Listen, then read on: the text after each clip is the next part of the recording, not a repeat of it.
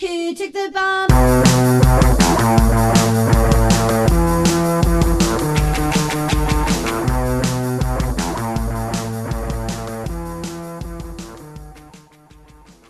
Bienvenidas, bienvenidos, bienvenides, aunque no lo sepáis, a vuestro programa favorito, Tres Cañas. Recordad, siempre con A, ni coñas ni coños, que hay que ser inclusivas.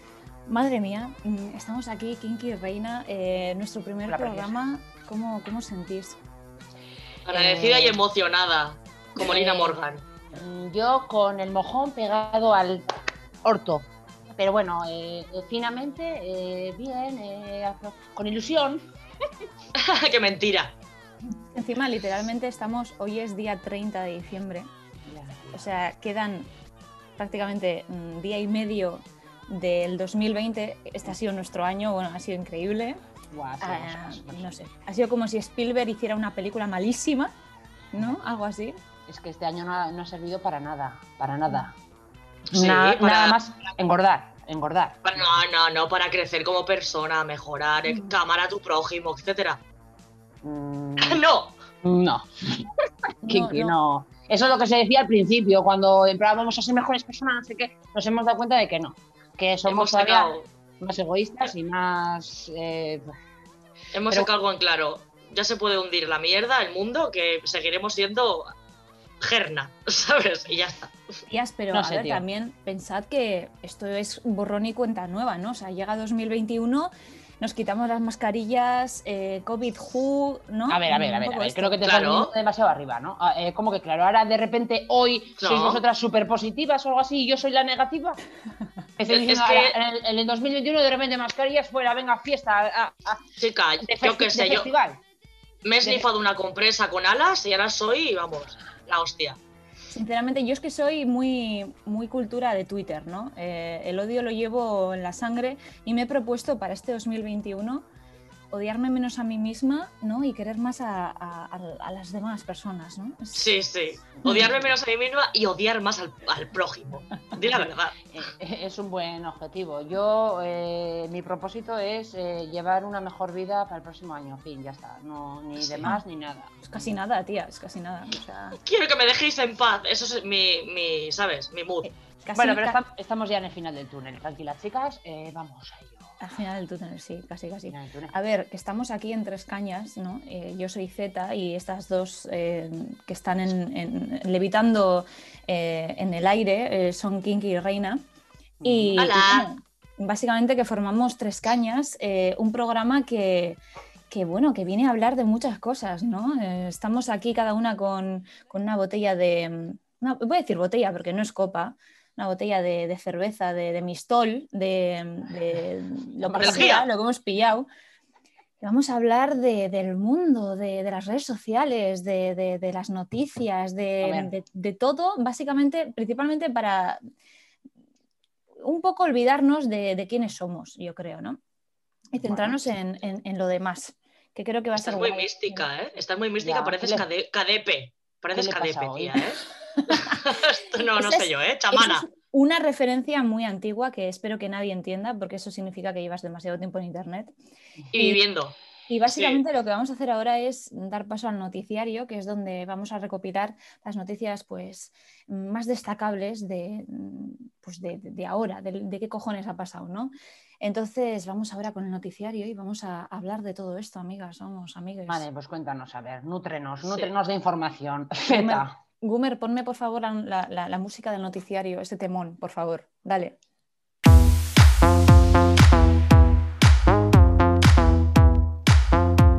Me llena de orgullo y satisfacción. Ahora sí, encima voy a ser yo culpable de que el rey tira de dinero público no se le gasta por África. Como dice este temón... Que nos disparen en la cabeza, básicamente. Es muy difícil para el noticiario, ¿no? Sí, pero esto como la vacuna. Como la vacuna. Primero que te disparen a ti y luego ya si eso que me disparen a mí. Primera etapa, no nos toca a nosotras. ¿De qué coño vamos a hablar en el noticiario? Pues lógicamente del COVID, ¿no? ¿De qué vamos a hablar? Si no, ¿cómo vamos a acabar el año? Pues vamos a hablar un poco de la situación actual del COVID, de la famosa vacuna, y de los no pocos contagios que estamos acumulando, ¿no? A día de hoy, Sanidad comunica 14.000 89 nuevos contagios, 320 muertos y encima la incidencia se sitúa en 255. En total, esperaos, 1.893.502 personas, 502 personas se han contagiado del COVID. Me niego a decir la COVID, en contra de la radio. No, yo tampoco. No, vale. No. Y bueno, pues 50.442 personas han muerto desde el comienzo de la pandemia, según los datos oficiales que facilita Sanidad. Casi nada, sinceramente. Bien. Oye, pocos me parecen, ¿sabes? Sí, poquísimos. Y subiendo.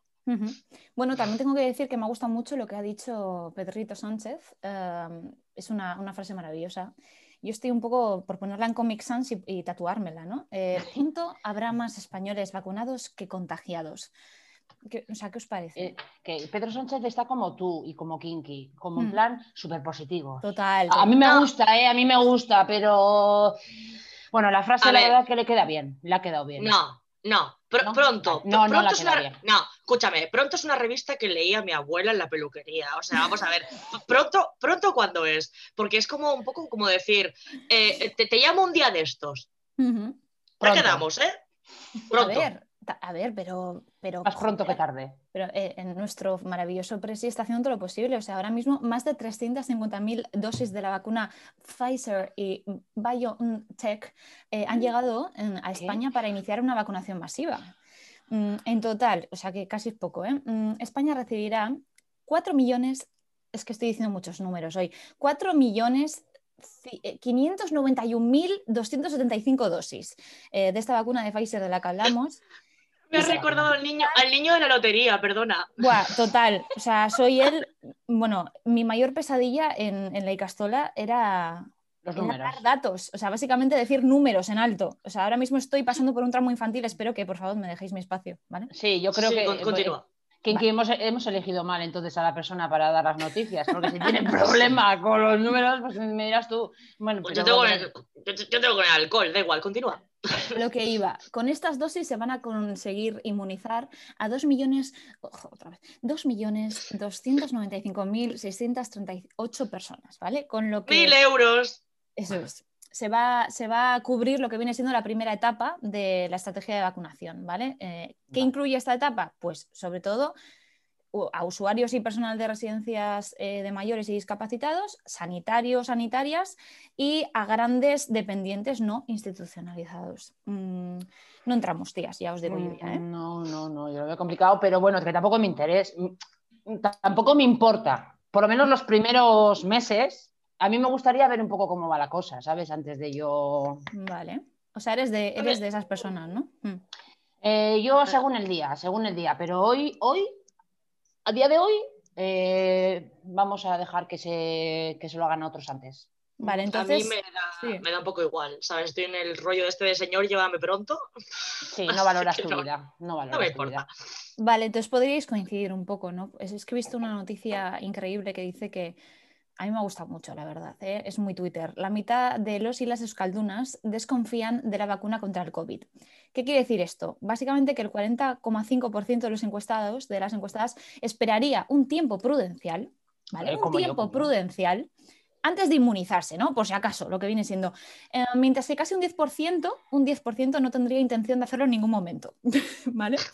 Bueno, a ver, yo eso de ningún momento ya no sé, tanto no va a meter, pero sí que es verdad que ese tiempo prudencial, pues que básicamente, como todos sabemos, es esperar a ver si se muere alguien y luego ya si veo que no se muere, ya me lo pongo yo, pues bueno, es un poco lógico, ¿no? O no sé. Qué bonito. Sinceramente... Esta declaración es maravillosa. Nos deja en malísimo lugar, pero es que yo si pudiera poner a mi puto nombre en la lista de las personas vacunadas estaría yo ahí, O sea, quiero decir... No esperaba ni un puto momento. Tú irías de cabeza, ¿no? De cabeza, 100%. No sé. Yo pero... más que nada, pues por si falla, sí, ¿no? Sí, pero, sí por bueno. Si me sale un tentáculo o algo, ¿no? Claro. Mareos, vómitos, cualquier cosa. Es curioso porque tenemos miedo a una vacuna mientras nos metemos de todo, ¿no? O sea, Bueno, vamos a ver. Estás pluralizando cuando no es necesario y cuando no le veo ningún sentido, porque yo no me meto de nada. Vamos a ver, es que realmente si no es para meterte heroína, ¿quién quiere inyectarse algo? Oye, que a todo esto tengo que decir que se ha dicho que una parte de la vacuna va a poderse esnifar. Creo que de esta manera se va a ampliar el círculo, ¿no? de obtención. El target va a ser más amplio y creo que la gente va a estar más dispuesta a ponerse la vacuna. Se apuntará a ese tipo, la gente que le guste más por la nariz. Sí, ¿no? Bueno, imagínate, Rivera está entusiasmado, ¿no? A todo esto, las personas de entre 55 y 64 años son las más favorables al pinchazo y una de cada 4 se vacunaría sin ninguna duda. Pero es que, atentas, obvio, el porcentaje de quienes rechazan la inmunización crece a medida que los tramos de edad son inferiores. Por ejemplo, entre 18 y 24 años, el porcentaje de quienes rechazan la inmunización sube al 17,1%, casi nada.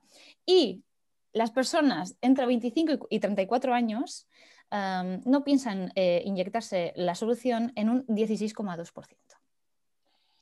Bueno. La solución. Sí, me gusta llamarlo así, ¿vale? Ya te lo venden bien. Me gusta. Básicamente porque ante una pandemia, ¿vale? Llamar a la vacuna solución me da muchísima felicidad, ¿no? Es como mi depresión, mi ansiedad, mis terrores nocturnos se me van a quitar con esto, porque es una solución, básicamente. Vale. Bien. La reflexión ha estado bien. Dejémosla con su mierda.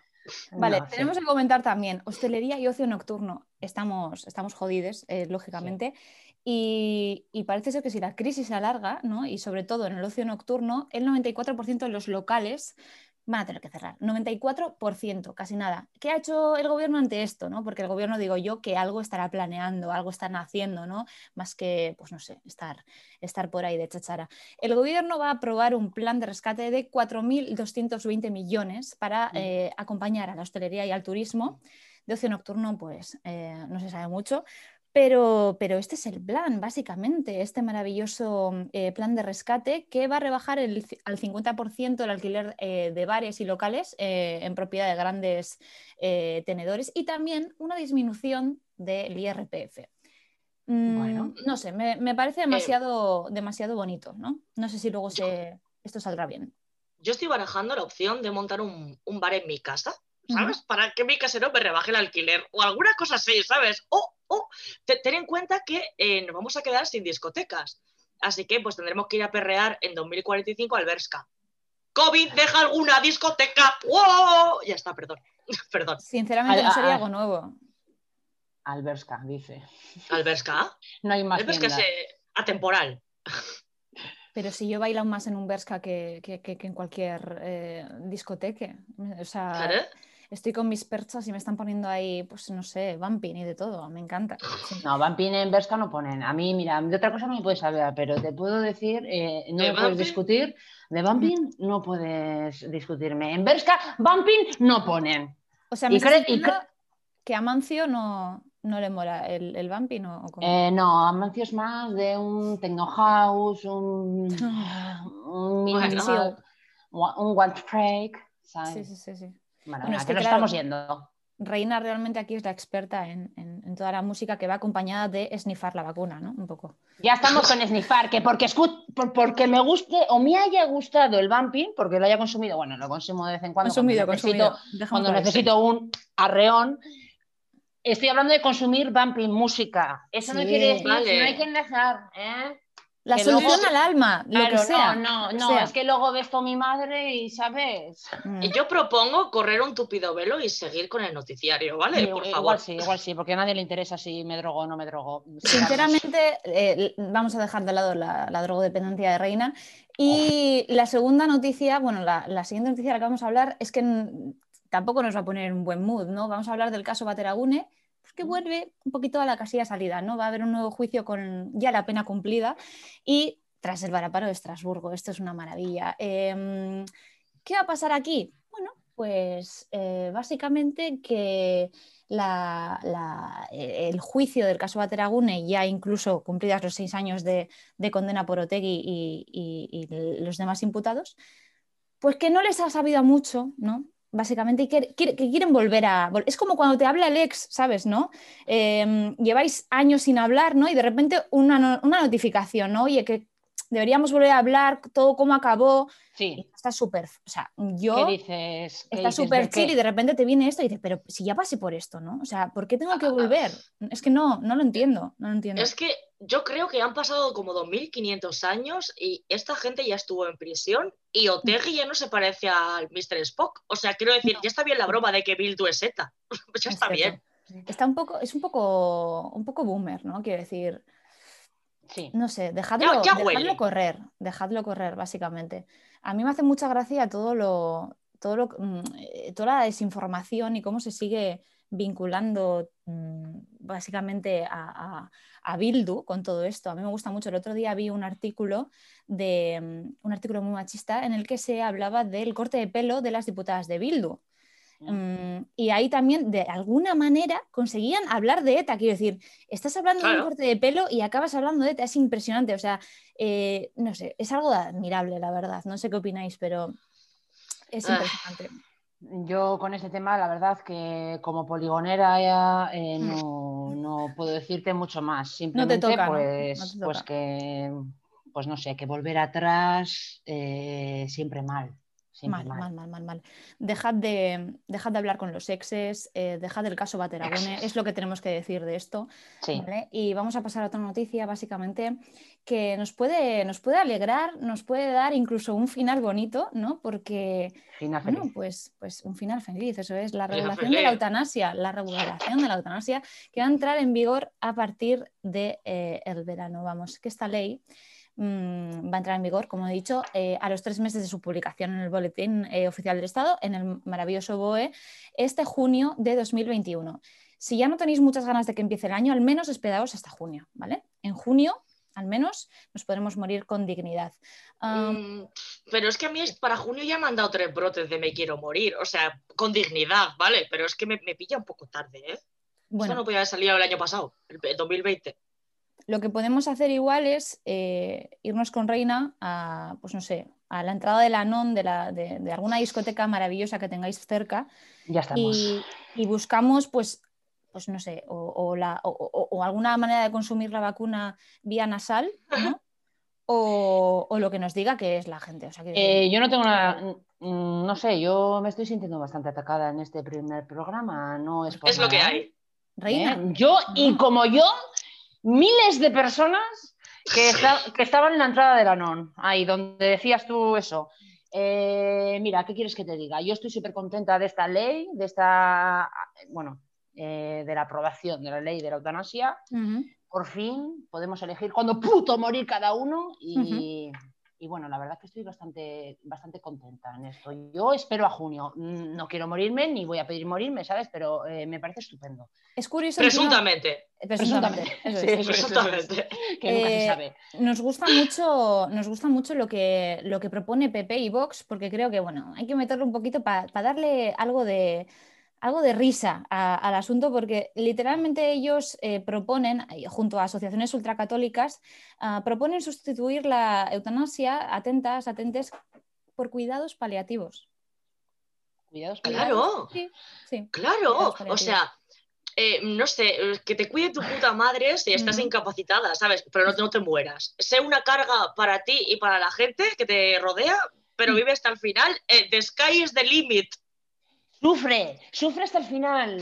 No te mueras todavía. Espera 5 minutos más que así se, no sé, el Dios Todopoderoso te compensará por el sufrimiento. Uh-huh. Es un poco. No te mueras todavía. Es un poco Mr. Wonderful, ¿no? ¿No creéis? O sea, se ha vuelto la derecha un poco Mr. Wonderful, en plan lucha, ¿no? Sigue el camino. Tú puedes, ¿no? Sí, aunque sea arrastras. Eso es. Sigue vegetando, que es lo que te gusta. Y si tienes a alguna mujer que pueda cuidarte pues, en sus horas libres, ¿no? O incluso pagadas, que no son muchas, pues mejor, no sé. Es una maravilla. Nos vamos a quedar con esto. Bonito y barato, ¿sabes? Cumples la palabra del Señor y a la vez pues te cuidan gratuitamente, porque siempre es de buena voluntad, buen corazón. Vale, no sé. Pero a ver... Para cerrar, básicamente, hemos hablado del COVID, hemos hablado del caso Bateragune, hemos hablado de la regulación de la eutanasia. Vale. Vamos a llegar al menos con un tema que nos pueda aportar un poquito de esperanza, ¿no? Aparte de la ley de la eutanasia, que espero que no nos toque cerca pronto, ¿no? Como decía Perrito. Entonces, no, ni pronto ni tarde. Sí, eso es, no. Cuando sea. Vamos a hablar de, pues algo que nos ha alegrado los corazones. Al fin, Argentina, ¿vale? Ha legalizado el aborto. Ya era hora. ¡Ole! Eso es, ha aprobado justo esta madrugada, hace unas horitas, la interrupción legal del embarazo hasta la semana 14 por 38 votos a favor, 29 en contra, que es importante, y una abstención. De esta manera se cierra la ley vigente de 1921, lo repito porque es una barbaridad, que lo consideraba delito, excepto, por supuesto, en caso de violación o riesgo para la vida de la madre. Y queremos darle las gracias a dos personas que han faltado a la votación, que han sido muy claves, que es el senador Carlos Menem, de 90 años, que está en coma inducido por una complicación renal que nos da igual. Y también queremos dar las gracias al exgobernador José Alperovich, que está en licencia hasta el 31 de diciembre, hasta mañana, por una denuncia de abuso sexual. Estas dos personas no han podido votar. Sí. Vaya por Dios. Encima, qué pena. Encima, si no tengo mal entendido, una denuncia de abuso sexual de su nieta, ¿no? ¿Cómo se dice el otro? De su... ¿Sobrina? ¿Tía? De su sobrina. Eso sobrina. Es. Madre mía. Gracias por faltar sí. a la votación. Es lo mínimo que podéis hacer. Sí. Gracias, señor. Exactamente. Y bueno, estamos contentísimas y de esta manera, porque no podía ser de otra, hemos contactado con un testimonio de primera mano desde Argentina de cómo ha sido esta lucha feminista por conseguir esto, ¿no? Porque básicamente, ¿quién iba a conseguir esto si no fuera el movimiento feminista? Vamos con ello.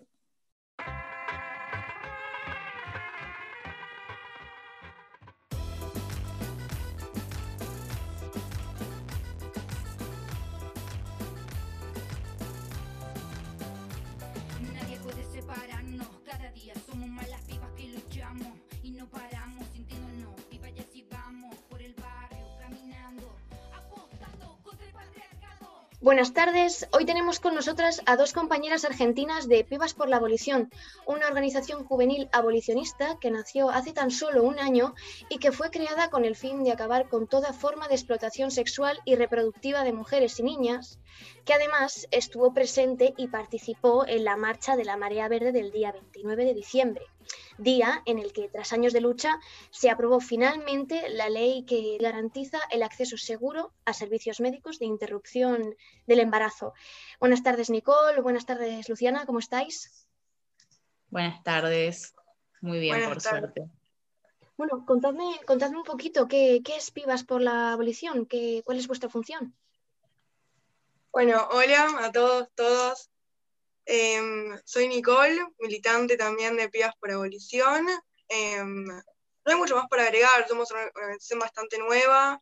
Nuestro máximo fin es ayudar a todas las mujeres y niñas en situación de explotación sexual y acabar con estas prácticas tan horribles y violentas para nosotras. Uh-huh. Lu, si querés contar un poco sobre cómo nos manejamos. No, básicamente, sí, como bien dijeron, nacimos básicamente hace un año con estos objetivos que venían comentando y nos organizamos de tal forma que podamos ayudar a las mujeres que están, en realidad saliendo de la prostitución en un país que lamentablemente no siempre les brinda las herramientas, nada, que les permiten salir adelante. Entonces, nada.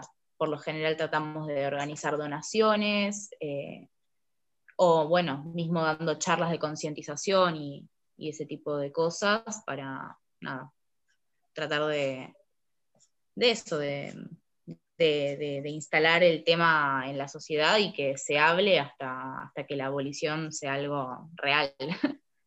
Tras 20 horas de vigilia que estuvisteis esperando en la intemperie, ¿cómo vivisteis el momento en el que se comunicó la aprobación de la ley y cómo se vivió en las calles ese instante? Cuento yo.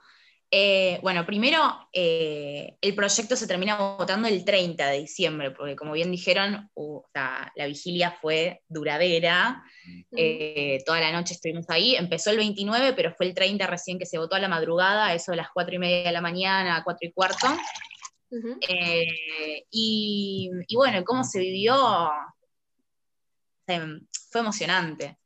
Digo, muchas de las que fuimos habíamos estado también en 2018, en vigilias anteriores, o sea, como bien sabrán, este proyecto se presentó más de una vez, fue rechazado, fue modificado, o sea, fue un trabajo larguísimo, y bueno, y ver que finalmente se aprobó este proyecto, eso, fue emocionante, o sea, el momento fue tremendo. Estábamos todas ahí, claramente tratando de mantener la distancia. En el momento, mira, nuestra organización estaba justo enfrente de una de las pantallas grandes, porque, o sea, en la calle se fueron poniendo pantallas y la gente, bueno, se agrupaba y cada cierta cantidad de metros había una pantalla y vos la mirabas, y justo nosotras habíamos estado enfrente.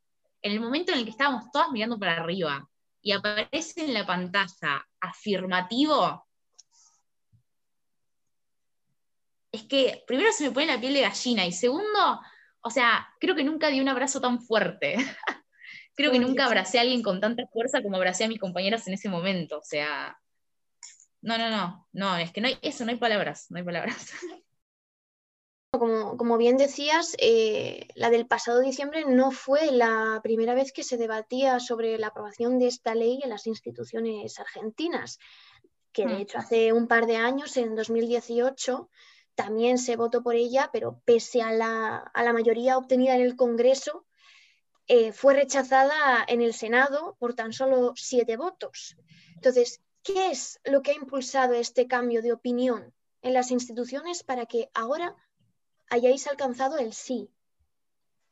Y yo pienso que lo que un poco impulsó todo esto fue justamente la marea. Fue la Marea Verde, fueron las pibas, las mujeres en las calles, porque además de los días de realmente estar en el Congreso, el aborto es algo que se habla diariamente, es algo que siempre está en boca de todos y de todas, y sea en el colegio, sea en un ambiente familiar, o sea, en incluso algún lugar, es algo que se está charlando, es algo que se debate, porque creo que sabíamos que no se tendría que volver a repetir como el acontecimiento 2018 de rechazar nuestro proyecto, entonces se hizo mucha presión al respecto. ¿Qué es lo que obstaculizaba realmente la aprobación de esta ley anteriormente?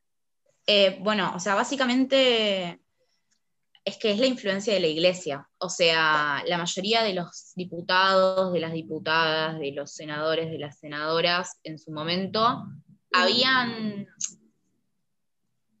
puesto su religión por encima de su deber. O sea, cuando los elegimos y las elegimos para que nos representen, supuestamente debían ir al Congreso, al Senado, eso, a votar a favor y en contra,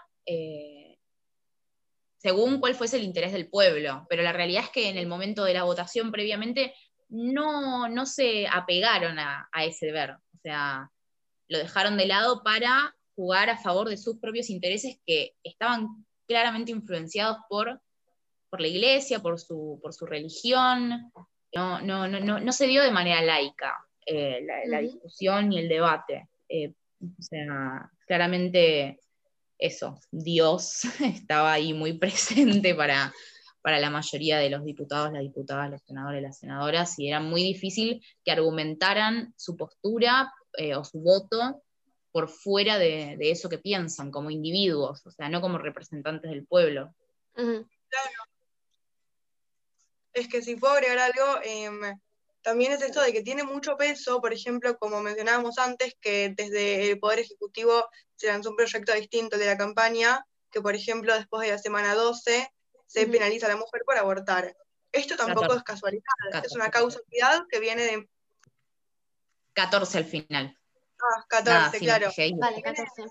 Tiene de mano con la Iglesia, porque es esto de que después de la semana 14, ese feto empieza a considerarse una vida, lo cual la Iglesia penaliza por, de alguna manera, matar. Ciertamente la influencia de la Iglesia podido llegar a ablandarse en las instituciones y es por lo que se ha aprobado esta ley. Lo que puedo decir, que después vos te querés seguir, es que por eso justamente es como que sí, tenemos la ley, pero hay un montón de cosas que quedan por cambiar. La lucha no termina acá, la lucha sigue para un montón más, porque la ley la tenemos, pero ahora hay que ver cómo se garantiza, de qué manera, qué objeciones van a cumplir y qué otras van a delegar. Sobre esto de la iglesia, yo no sé si es que aflojó la iglesia, me parece que aflojó el proyecto y eso es lo que nos produce capaz un poco de dolor, que primero que el proyecto también se terminó aprobando, como decía Niki antes, un poco por una cuestión de conveniencia política de cierto partido, pero yo no creo que tenga que ver con una cuestión de que la iglesia se haya ablandado, sino de que al contrario, tuvimos que ceder un poco nosotras, o sea, cedimos en cuanto a la objeción de conciencia, cedimos en cuanto a la educación sexual integral, o sea, tuvimos que negociar algunos aspectos quizás de la ley que sí, que en realidad todo eso se va a traducir en que la práctica no va a ser 100% accesible como la ley promete, digamos, porque cuando empieza a haber objeción de conciencia, nada, o sea, empiezan a entrar en juego eso, tipo, si vivís en una provincia pequeña, en un pueblo pequeño, en una provincia del interior, donde capaz reina muchísimo el catolicismo, donde la mayoría de los profesionales son objetores de conciencia, etcétera, etcétera, etcétera, y ahí va a ver qué pasa. Vamos a ver si se garantiza tanto. ¿Cómo veis la implantación de la ley o la puesta en marcha de esta ley? A ver, la ley lo que dice es que cuando vos sos objetor de conciencia como profesional de la salud, tenés que, de todas maneras, de buena fe, derivar a esa mujer que quiere, bueno, practicarse un aborto con otro profesional que sí realice la práctica, de buena fe. Y que eso no puede entorpecer el acceso. Eso lo dice la ley. Ahora, de ahí a que se cumpla, de ahí a que todos los profesionales deriven de buena fe, o de ahí a que eso no termine entorpeciendo o haciendo más lento el acceso, el tema es ese. Si vos, si tardan en derivarte, si no sé qué, si te empiezan a ver ahí idas y vueltas, y te pasaste de la semana 14 por estar esperando. Claro, o también, hablando de oportunidades, si es que te derivan, a dónde te derivan, si te derivan a un lugar legal, a un lugar seguro, a un lugar gratuito. Justamente esto que hablábamos hoy con Lu, es que juegan mucho la posición política y la clase social que vos tengas, porque no es lo mismo una chica por ahí de un barrio más marginado que decide practicarse un aborto, que de repente por profesionales de la salud que no se lo quieran practicar, tenga que tomarse algún ómnibus a una provincia más cercana, que si se lo practiquen. A ellos el juego de la plata, del interés, lo gratuito, se termina perdiendo. ¿Cómo lo veis en un futuro? ¿Creéis que la influencia de la iglesia seguirá vetando tal vez ese derecho, o más bien condicionando ese derecho? Eso va a depender de la presión que logremos poner los movimientos feministas. Si fuese por la iglesia, esas mujeres seguirían sin acceder a la práctica. Claro. O sea, si fuese por voluntad de la iglesia, Tucumán, Salta, Jujuy, jamás tendrían aborto. Jamás. Por lo menos legales, clandestinos seguro. Pero eso va a depender de cuánto estemos las feministas ahí detrás exigiendo que a esas mujeres se les garantice el derecho. O sea, y bueno, y por eso también existen las redes que tejemos entre nosotros, o sea, las socorristas, no sé, o sea, que no es lo ideal es que te lo garantice el Estado, pero... Claro, una cosa es lo que te garantice y otra cosa es lo que se cumpla, ¿verdad? Y una cuestión también muy importante es esto que hablamos siempre de la educación sexual. Educación sexual integral, que es tan importante que se cumpla en los colegios, porque también es una ley y es algo que al estar educada de tu sexualidad y de los métodos anticonceptivos y de diferentes formas de cuidarte y tener relaciones, es algo que se puede prevenir. Justamente estos abortos suceden más en provincias más conservadoras aún, que más lo niegan, que más lo rechazan, que más lo prohíben, pero al no dar las herramientas y al no dar la información, se termina produciendo el doble, como si fuera un efecto no deseado. Son muchas las cosas que se tienen que cambiar todavía, dentro de la ley y en la sociedad en general. O sea, el día que la sexualidad no esté inherentemente ligada a la reproducción, es que los abortos van a ser casi innecesarios, digamos, tipo, porque no necesariamente sexualidad y reproducción tienen que ver con lo mismo, o sea, y más cuando sabemos que el placer de la mujer no está, bueno, en la vagina, ¿no? O sea, está en el clítoris, claro. Y para eso, para estimularlo no necesitas ningún tipo de penetración, entonces, tipo, el día que entendamos eso, bueno, el día que no... O sea, que madre y mujer no sean sinónimos, bueno, ahí seguramente va a disminuir un montón la necesidad de las mujeres de acceder al aborto, que al fin y al cabo también es algo por lo que luchar, porque ninguna quiere que una mujer pase por un aborto. O sea, más allá de que el aborto tiene que ser legal, porque si estás embarazada no puede ser que se te obligue a maternar o a parir, que ya es tortura, o sea. Simplemente, digo, no sé, algún día esperemos que sea todavía... más fácil, ¿no? Y que ni siquiera las mujeres tengan que llegar a abortar, pero bueno, o sea... Totalmente, porque debemos terminar con esa idea de que la mujer tiene que estar ligada a la maternidad, por eso se ve como, esto se puede ver como un iceberg y recién la punta de lo que sería el aborto es lo que se puede ver a simple vista, pero atrás hay muchas cuestiones que son tapadas, que sigue siendo un tabú, como esto que hablábamos, desde la sexualidad, desde los conocimientos de una misma, y también termina siendo un negocio entre hombres, que se terminan llenando los bolsillos con nuestra salud, nosotras corremos un riesgo de vida, y los hombres se enriquecen a través de hacernos un aborto clandestino. Centrándonos ya en el movimiento de la Marea Verde, que me parece que es muy importante hablar sobre él hoy, ¿cómo nace este movimiento y cómo se consolida? Y nació un poco hablando el tema desde hace 30, 34 años, desde encuentros de mujeres que se realizan todos los años, teniendo talleres de anticonceptivos, talleres sobre el aborto. Es una cuestión sumamente generacional. Comenzó por nuestras abuelas, después lo continuaron nuestras madres, por ahí que hace 15 años atrás se formó la campaña del aborto, que es la que vemos hoy en día. Y después es lo que también nos tocó a nosotras y, bueno, al día de hoy ya conseguimos que sea ley, pero eso es lo que se viene militando hace un montón de tiempo.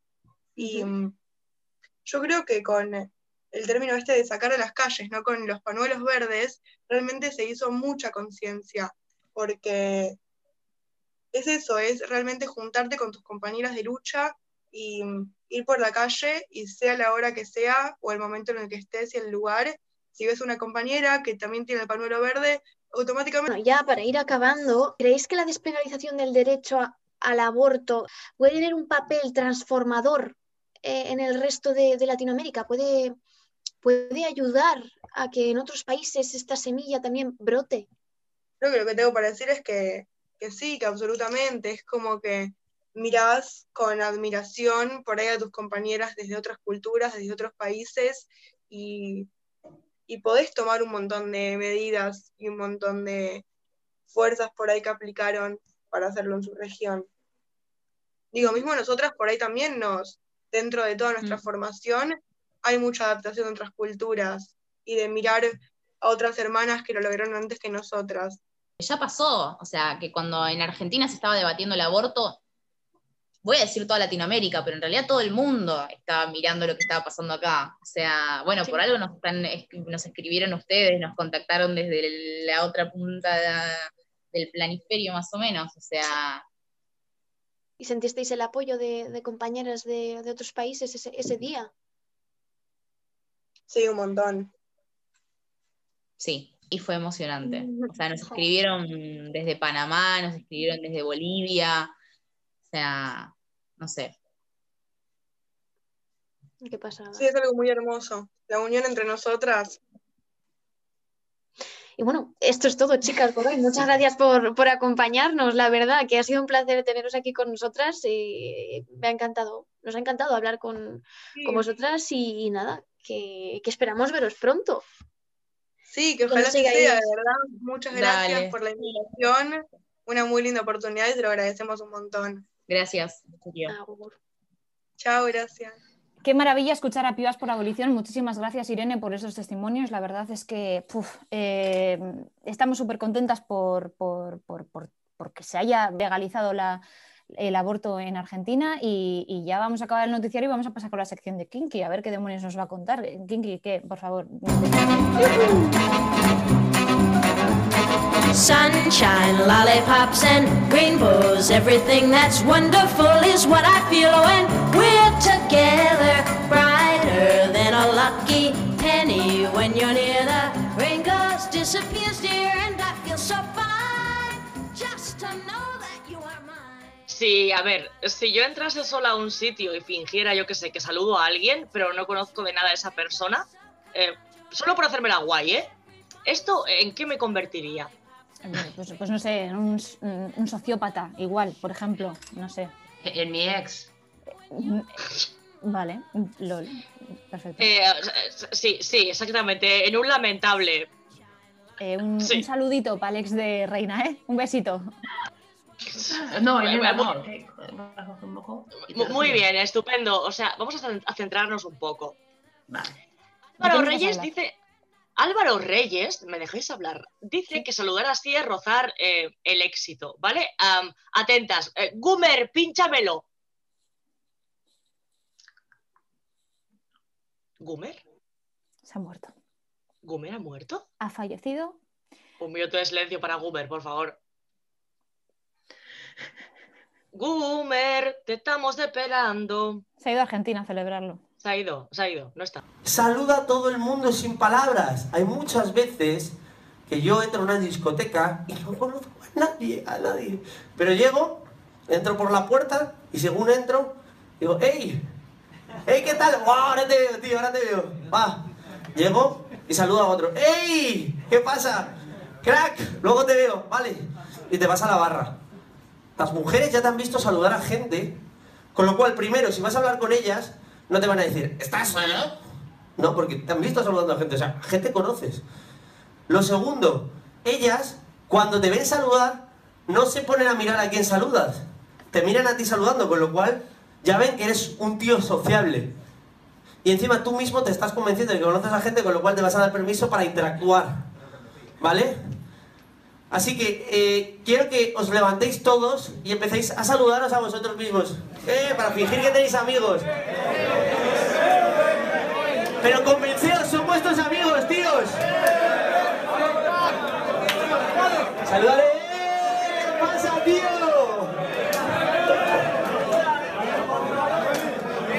¡Crack! Tengo los pezones ahora mismo que parecen dos alcayatas, ¿vale? Podría colgarme entero un juego de toallas, los que regalan en el banco, un juego de toallas entero, o 5 o 6, y no se me caerían, tío. Madre mía, es que esto es lo más triste que he oído en la vida, o sea, que me están dando... Este hombre está diciendo que hay que entrar a los sitios donde no conoces absolutamente a nadie, hacer como que conoces a todo el mundo, para que las hembras vean que eres un tipo que domina las relaciones, a ver, yo vi esto, lo vi en su día en Twitter... Por favor, esperaba que fuera fake. ¿Quién es este hombre? O sea, no quiero saber tampoco. Explícanos un poco. No, pues lo vas a saber.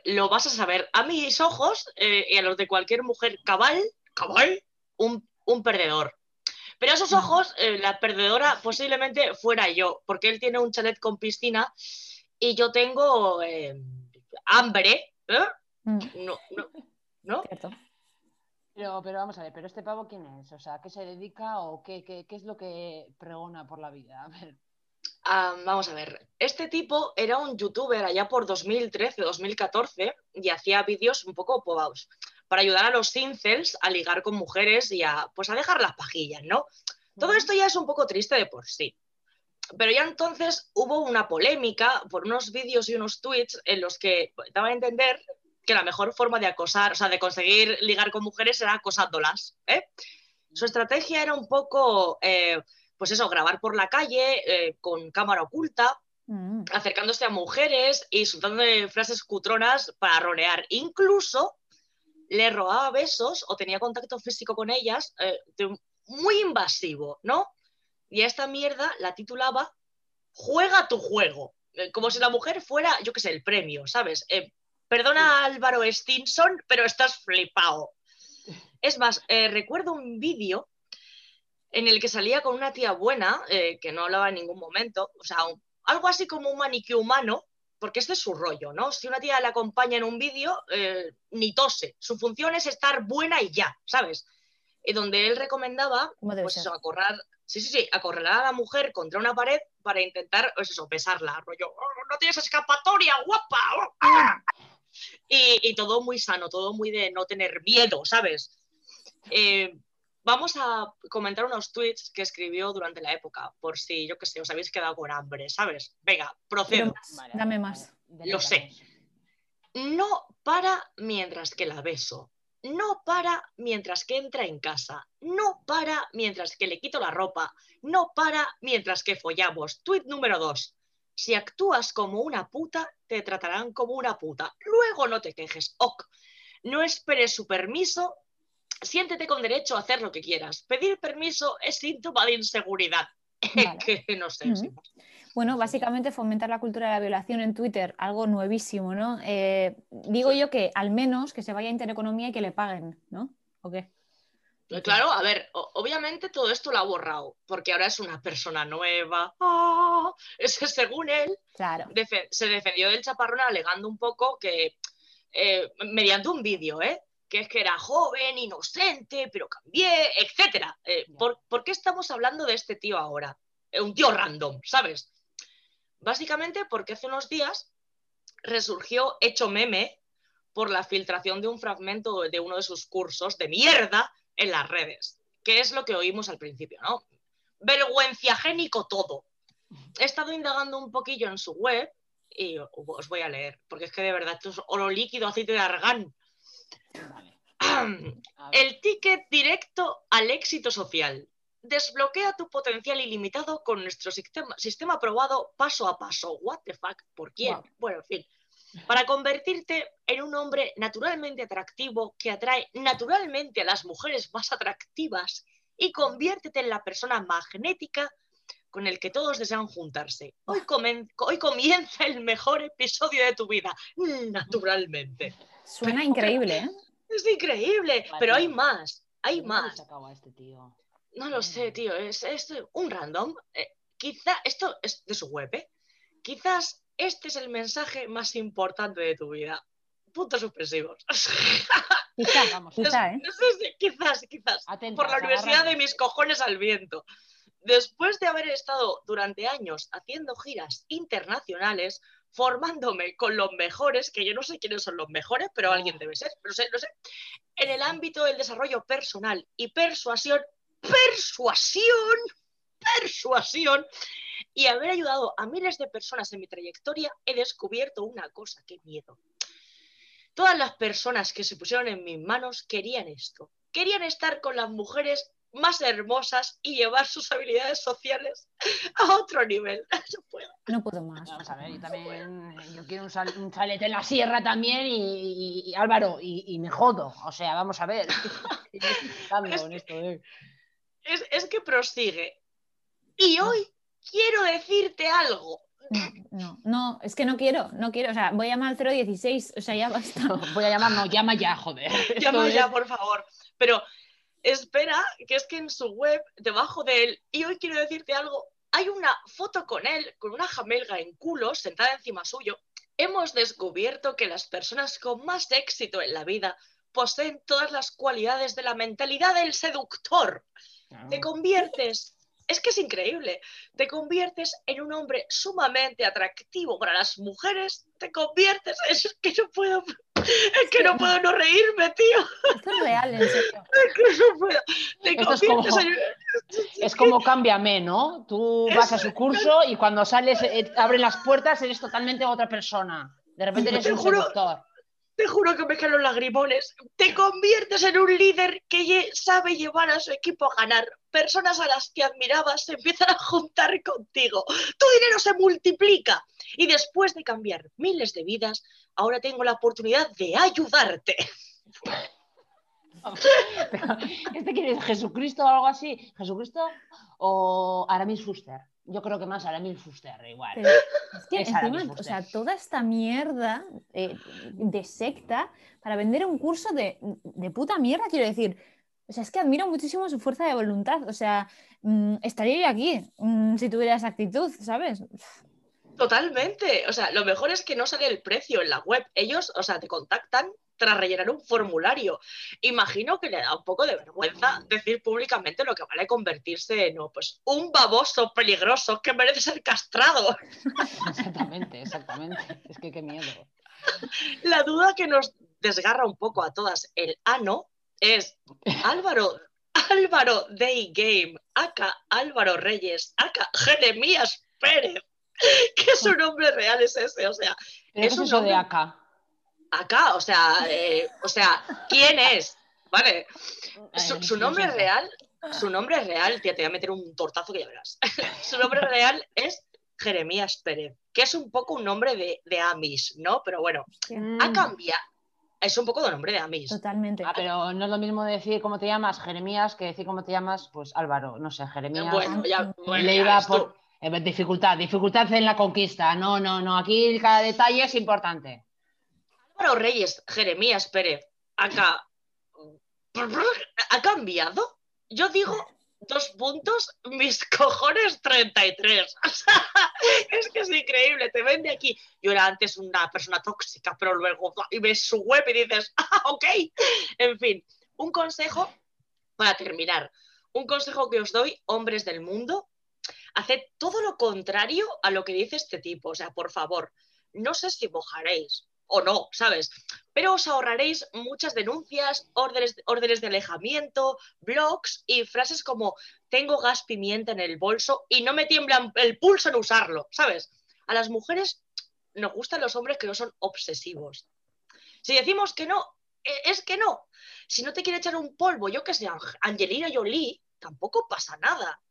Ya habrá alguien que te quiera si no das todo el puto asco. Y no me refiero al físico, o sea, yo qué sé, tiempo al tiempo. Y dejad, por favor, las agonías y los lloros para cuando nos caiga encima ese puto meteorito que tanto nos merecemos y tanto ansiamos. A ver si llega ya. También os digo que, no sé, si estás tan obsesionado con follar a tías en concreto, igual es que, no sé, o sea, igual tenéis un puto problema, ¿sabes? No sé. Coincido totalmente. Como diría Iker Jiménez. Coincido. Como diría Carmen Porter, y bueno, yo qué sé, hasta aquí, que os den por culo. Ya está. Un percal maravilloso nos dejas aquí, ¿eh? O sea... Sí, menuda reliquia. He de decir que siento traeros a este mamarracho, yo también, pero es que todo el mundo ha hablado de él ya, y está un poco trillado el tema, pero como mujer, a mí me ofende todo esto y tenía que comentároslo, y ya. Y también que esta peña exista... Pues puede existir hoy, mañana y dentro de 10 años. Entonces, no, o sea... Por favor, que... atentas. El spray pimienta terrible. Me lo recargáis bien. El spray pimienta, por favor. Que esta peña exista, que tenga la capacidad o las ganas o la potencia como para hacer cursos y todo. Y encima, ¿sabes? Toda la gente que paga esos cursos porque cree que les vendría de puta madre y que se van a liar a chingar como perros callejeros. Es que claro, no entiendo nada. Yo creo que lo suyo sería llevar en el bolso el difusor este de Birse un toque, pero con pimienta, ¿sabes? Ahí, que te escupiera la puta cara directamente, no me hables, ¿sabes? Me encanta que estemos en el primer programa de Tres Cañas, no sé, arrastrando por el suelo a este tipo de tíos, pero sí. También que tengamos, no sé, declaraciones de colectivos feministas de Argentina. Es como una de cal y una de arena para que tampoco os flipéis mucho, ¿sabes? Vamos con la entrevista que, de verdad, si vais a escuchar este programa es lo único que merece, ¿vale? Vamos a hablar con Paula Dapena, que si no sabéis quién es, buscad en Google, por favor, porque es que ha estado en todas partes. Vamos con ella.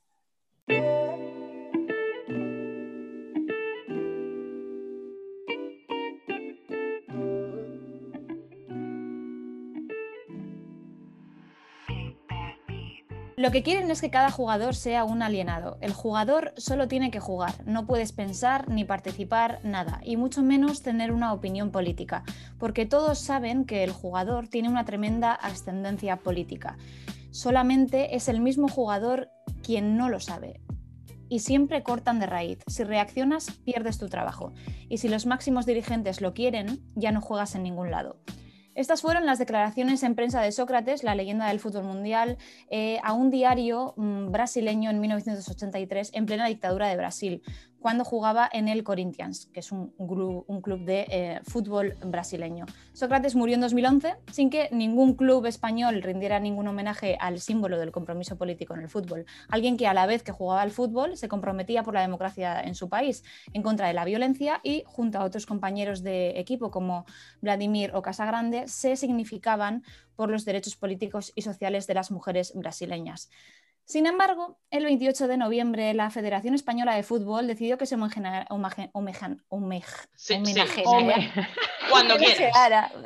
esto se entiende muy bien, a Maradona, ¿vale? Quien maltrató al menos a una de sus parejas y que se fotografió con menores de edad desnudas, entre otras barbaridades. Pero mientras el fútbol callaba, nuestra invitada de hoy decidió mostrar su repulsa, dando la espalda al homenaje en un gesto que ha dado la vuelta al mundo. Hola, Paula Dapena, muchísimas gracias por estar aquí con nosotras. ¿Qué tal? Hola, ¿qué tal? Gracias a vosotras. Es una, bienvenida. De verdad, te agradecemos muchísimo bienvenida. Estar aquí. Y bueno, de verdad, esto habrás tenido 1000 entrevistas, habrás hablado de lo que, bueno, del gesto que tuviste 1000 veces. ¿Cómo, tú, ahora mismo, cómo estás? Bueno, ahora ya he tenido más tiempo para procesar todo lo que pasó. Uh-huh. Y sí que, bueno, estuve muy bien, o sea, lo llevé bastante bien, sí que estos días lo estoy llevando un poquillo peor, porque me dio tiempo a procesar todo, saber realmente lo que estaba pasando, y sí que tuve ahí unos días de bajoncillo, pero bueno, bien otra vez. Claro, porque estamos hablando de un gesto que es que, bueno, ha estado en todos lados, o sea, ha dado la vuelta al mundo, que, o sea, incluso Messi ha comentado, le han hablado de tu gesto, ¿no? Entendemos un poco que tiene que ser un poco abrumador todo esto, ¿no? Sí, sí que lo es. La verdad es que, aparte, fue súper inesperado, porque fue de un día para otro el no solo recibir mensajes de apoyo y cariño, que obviamente se agradecen muchísimo, sino el empezar a recibir amenazas de muerte que no tienen ningún sentido. Y bueno, esto, en fin, ¿qué te vamos a decir? ¿Tú crees que es habitual el recibir este tipo de respuestas a algo tan, pues no sé, es reivindicativo, pero no estás haciendo daño a nadie, ¿no? ¿Es normal que se insulte, que se acose a las jugadoras de fútbol en redes sociales? Bueno, no sé si a las jugadoras de fútbol, pero sí que a las mujeres en general, en el momento que dicen algo que no les gusta o se reivindican, sí que nos gusta y sí que sé que reciben mucho acoso. Hay muchas compañeras ahora reivindicando, pues hoy, por ejemplo, que se aprobó la ley del aborto en Argentina, y muchas compañeras están recibiendo insultos por apoyar esta ley. Entonces, yo ya no creo que sea por el tema de no guardar los minutos de silencio a Maradona, por ejemplo, o algún ídolo, sino por el hecho de ser mujer y no callarse. Bueno, ser mujer y tener Twitter. También una opinión, riesgo, ¿no? Y una opinión, eso es. Una opinión en general. ¿Tú crees, como has dicho, que hay muchas mujeres que ahora se están reivindicando, ¿no? ¿Crees que, por ejemplo, otras jugadoras hubieran querido hacer el gesto pero que no se atrevieron o igual con miedo a la penalización o, bueno, no sé, a la respuesta que se puede tener en el mundo del fútbol? Yo creo que sí. Al final, el actuar suele tener sus consecuencias y, por ejemplo, jugadoras profesionales sí que podrían, digamos, ser sancionadas por a lo mejor la federación o incluso sus clubes. Y al final, pues, yo creo que muchas mujeres muchas veces tienen miedo a actuar por eso, por las consecuencias. Totalmente. Encima en el fútbol que una mujer hable no es muy común, ¿no? No, no. ¿Y tú qué le dirías a quienes argumentan que hay que separar, yo que sé, al personaje del artista, de la obra? Bueno, yo creo que el artista y la vida personal del artista van ligadas. La persona es la misma. Lo que hagas en un momento de tu vida va a afectar a tu carrera y lo que hagas en tu carrera va a afectar a tu vida. Entonces no es algo que se pueda separar. Es como, bueno, el otro día se lo ponía de ejemplo a unas niñas que también me entrevistaban y me preguntaban lo mismo. Digo, si un profesor necesita un certificado conforme no ha cometido delitos sexuales para poder dar clase, ahí no se está separando su vida personal de su vida como docente. Entonces, ¿por qué en el caso de un futbolista o de un artista, por el hecho de ser famoso o ser un personaje público, tiene que separarse? No tendría ningún sentido. Paula, desde que se ha profesionalizado el fútbol femenino, sí que es verdad que ha habido muchos clubes, los que igual más nombre tenían, como por ejemplo el Real Madrid, que ha sacado un equipo hace poco femenino, y como el Real Madrid, pues años anteriores, pues varios clubes pues, han dado el último arreón para hacer su sección femenina, ¿no? Aún así, la sensación que hay es como que estamos de prestado, como que aún así, aunque sean grandes clubs, la sección femenina estamos un poco como que tenemos que dar hasta gracias. ¿Cómo os sentís vosotras en este tema? ¿Tenéis la misma sensación? ¿Cómo lo vivís en primera persona? Sí, yo pues por los clubes que pasé sí que muchos estuve muy cómoda, pero sí que en otros aspectos se notaba la desigualdad que digamos, en mi liga no debería notarse.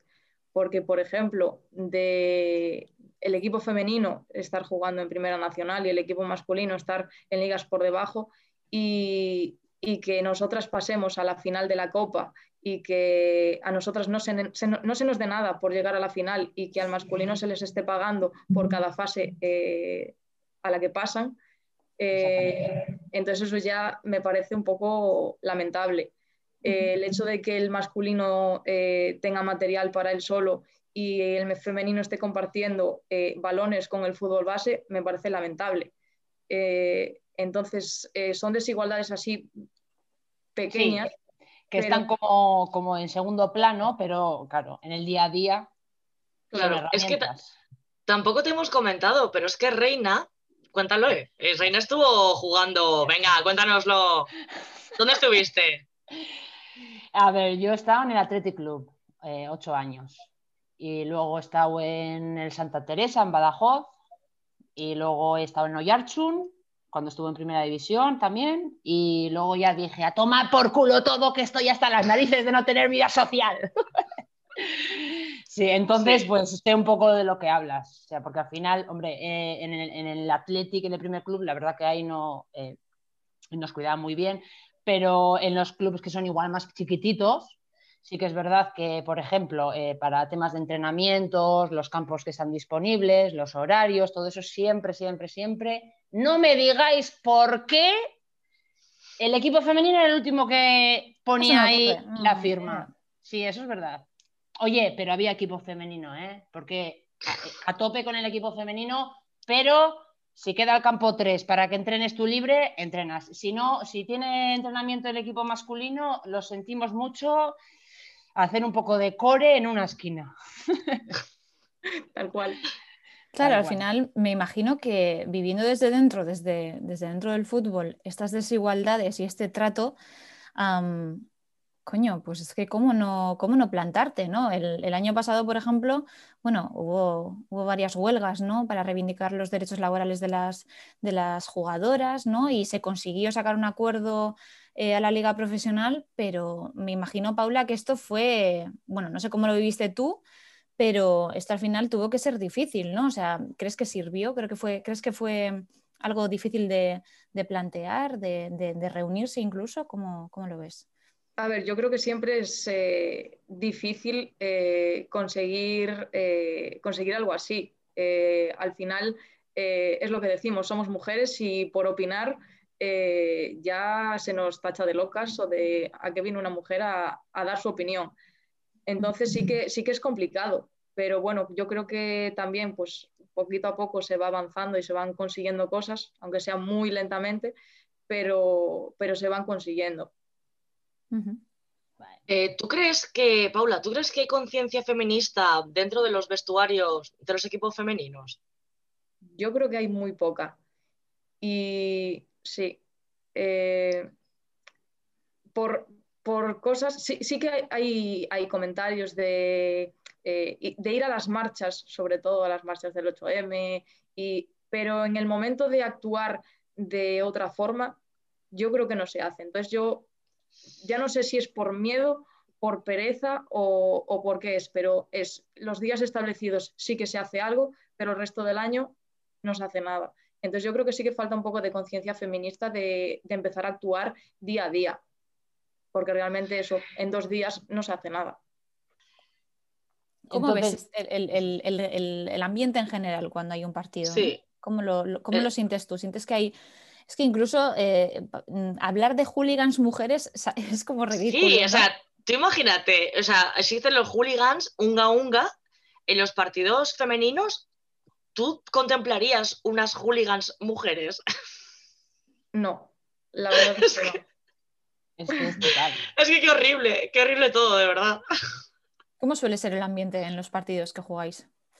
Bueno, ahora mismo con tema COVID está un poco todo limitado, entonces en nuestro caso la mayoría de las personas que entran son socios, son gente que apoya el deporte femenino, entonces nosotras tenemos mucho apoyo y estamos muy cómodas en ese aspecto. Sí que es verdad que años atrás era más complicado, podía entrar quien quisiera y que entre el vecino del pueblo de al lado que es un machista y que lo único que quiere es pasárselo bien insultando a las mujeres, pues ahí viene. De eso siempre hay, ¿no? Sí. Claro, yo también antes has comentado como que me ha llamado la atención, ¿no? Que hay poca conciencia feminista en los equipos femeninos. Y que es casi como si hubiera una agenda feminista, ¿no? De varios días al año que hay que cumplir, ¿no? Y lo demás pues ya como que pesa más. Yo me imagino que viniendo de un mundo tan masculinizado como el fútbol, tiene que ser difícil no solo ver, ¿no? Pues eso, todos los mecanismos, todas las estructuras de patriarcales que existen, sino encima también actuar desde dentro, ¿no? ¿Esto cómo lo has vivido? Sí, lo que comentaba antes, al final tú ves desigualdades todos los días, pero esperas al día que está establecido en el calendario para actuar, que es justamente el día que actúa también el club que comete esta desigualdad. Entonces, claro. No sé, es un poco hipócrita todo. No sé muy bien cómo explicarlo, pero es eso, es falta de conciencia feminista por el hecho de que en el momento que están cometiendo las injusticias y las desigualdades es el momento de hablar. Uh-huh. Y tú hablas con tus compañeras y dices, en este momento no nos podemos callar. O sea, es en el momento en el que tenemos que decir, nosotros queremos lo mismo que quiere el masculino, pero la gente en el último momento se echa atrás siempre. Uh-huh. Igual por miedo a las consecuencias. ¿O? Sí, al final es como, bueno, si no os gusta lo que tenéis, pues nos hace equipo femenino y ya está. O nos echan todas y luego pues buscan a 11 mujeres más o niñas que quieran jugar al fútbol, las engañan y les dicen, no, aquí vais a estar súper bien, vais a jugar al deporte que os gusta. Uh-huh. Y en el momento que otra hable, pues se le echa y ya está.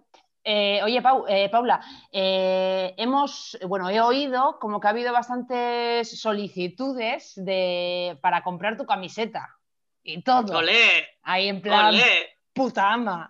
Que cómo, o sea, cuando te dijeron, cuando te informaron sobre estas peticiones o esta gente que quería tener una camiseta tuya, ¿cómo te lo tomaste o qué? ¿Cómo fue? Pues mira, inesperado como todo, por supuesto. Sí que al principio me dijo llegó el presidente el primer día de entrenamiento después de todo lo que había pasado. y comentó que había gente pidiendo camisetas. Claro, en ese momento llevaban 15 camisetas. Y dije yo, bueno, pues una ayuda para el club no viene mal.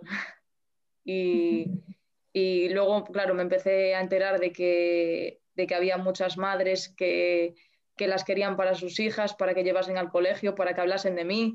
Bueno. Entonces, la verdad es que a mí me llenó de orgullo que un gesto tan pequeño, realmente como fue, pues hubiese dado la vuelta al mundo y que haya servido para ser referente incluso de muchas niñas.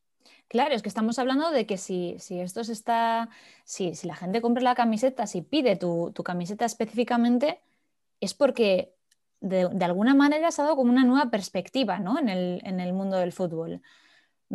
Igual gente incluso que hasta el momento no estaba interesada, ¿no? O bueno, yo qué sé, incluso niñas, ¿no? o personas mayores que han visto una nueva posibilidad y una nueva perspectiva a lo que puede ser el fútbol. O sea, algo que realmente antes no teníamos. Sí, totalmente. Sí. Y es que aparte, por ejemplo, tengo entendido, no sé si es cierto de verdad, pero que muchas jugadoras se ofrecieron al club para venir a jugar también. Entonces, pues aparte de que para el club, pues al club le está dando muchísima repercusión, se está dando a conocer. Hay gente incluso que se está haciendo socia de gente de toda España. Simplemente. Que te paguen más, que te paguen más. Tío. Si la pagan. Que te paguen más. Estamos dando por hecho igual ni eso, pero... Sí, bueno, por suerte en el club en el que estoy ahora nos tratan muy, muy bien. Es equipo solo femenino. Los patrocinadores, el presidente, la verdad es que nos tratan súper bien. Nos dan todo lo que pedimos y en ese sentido la verdad es que no nos podemos quejar. O sea, que es un club que digamos que el proyecto lo lidera más, lo encabeza el femenino. Sí, solo hay femenino. Sí. Solo hay femenino, claro. Hombre, eso sí. Claro. Eso sí que es apostar. Que tampoco es positivo todo. O sea, al inicio de la entrevista ya hemos dicho, ya ha dicho Paula que has recibido, bueno, amenazas de muerte por redes sociales, ¿no? Y sí, muchísimas, sí. Bueno, no puedo imaginar. Oye, y la gente ya, o sea, igual es un poco meter el dedo en la llaga, pero, o sea, amenazas de muerte, pero en plan, ¿qué te dicen? En plan, ¿cómo has podido hacer esto? ¿Vas a sufrir las consecuencias de alguna manera o cómo te dicen? O sea, que no entiendo. ¿Qué tipo de argumentos tienes? Sí, eso es. ¿Qué hacen? Gracias, Zeta, gracias. Pues sin sentido. ¿Por qué no homenajeas a Maradona, que es el dios del fútbol? Tú juegas al fútbol gracias a él.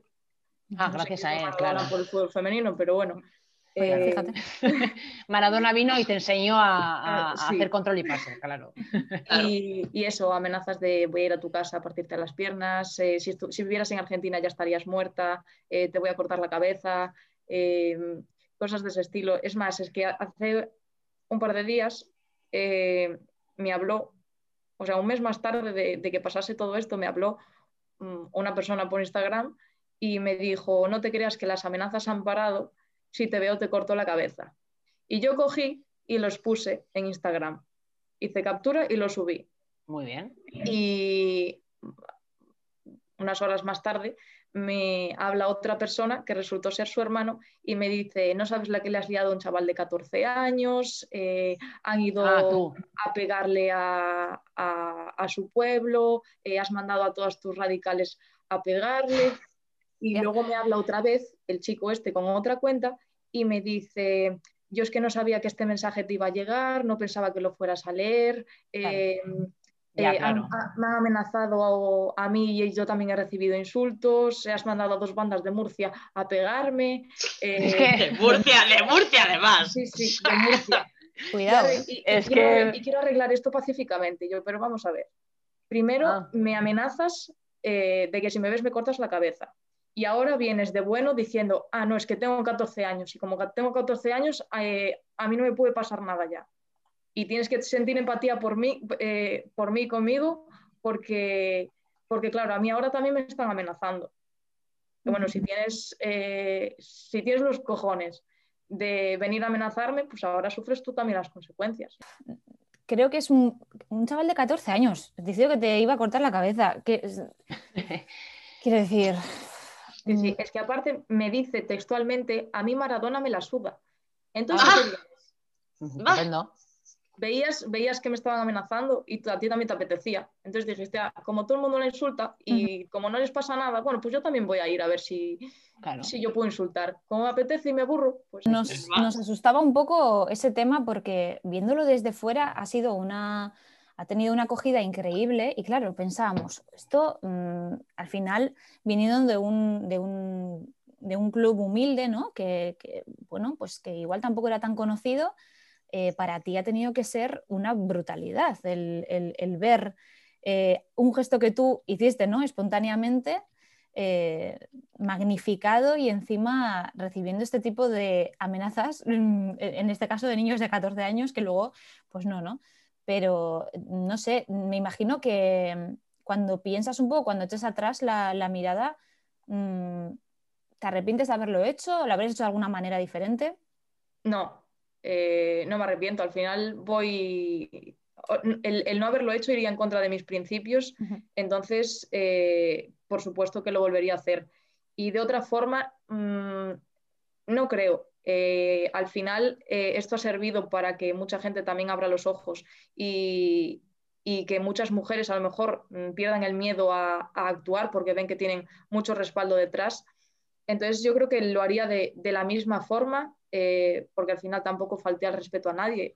Quien quiso hacer el minuto de silencio lo hizo, que podía haberme puesto a gritar o cualquier cosa, a cortarlo y no dejar que lo hicieran, pero bueno, para mí lo respeté. Y además pues sirvió para que un gesto tan pequeño sirviera para algo. Los medios de comunicación al final, bueno, te habrán contactado miles. Normalmente la respuesta ha sido positiva, ¿no? Viniendo de estos organismos o también te han llamado de Intereconomía, yo qué sé, para echarte piedras o más que nada tú has visto como una apertura, ¿no? Como una visión más positiva. Y joder, al final un interés por una conciencia feminista que en el fútbol no se suele aplicar. Sí, la verdad es que los medios de comunicación se portaron muy bien conmigo, incluso los de La Sexta. Me dijeron, ¿tienes alguna amenaza que podamos enseñar para que se acojonen?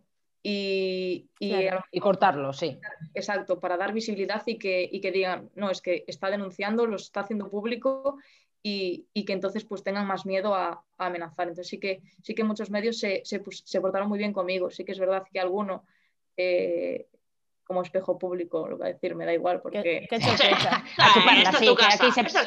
Aquí se puede decir lo que sea, mira, también se puede trincar aquí. Bueno, no nos sorprende tampoco. Pues sí que me llamaron porque tenían muchas ganas de hablar conmigo, pero sí que fueron más a atacar ¿y tú quién eres para juzgar a nadie y decir que Maradona era un maltratador? Y le digo, pues mira, si fueras... No se lo dije, pero... Si fuera periodista de verdad estaría informada y sabría que en las redes sociales hay imágenes de Maradona con menores desnudas, hay vídeos de Maradona pegándole a su exmujer. Entonces, bueno, a ver, la verdad que una persona así que es periodista y no está informada me venga a atacar, pues tampoco me afecta mucho. ¿Recomendarías, por ejemplo, así en resumidas cuentas, a otras compis tuyas, a otras compañeras, realizar este tipo de gestos en público, por ejemplo?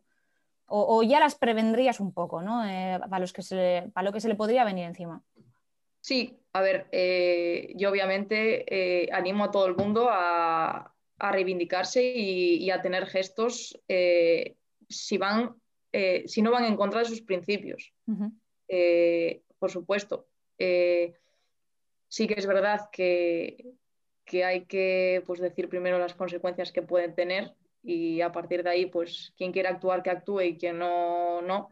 Pero también hay que saber que se está muy respaldada y que mucha gente apoya los gestos que tenemos. Entonces yo creo que no debemos tener miedo a alzar la voz y a reivindicarnos. Para eso estamos aquí, ¿no?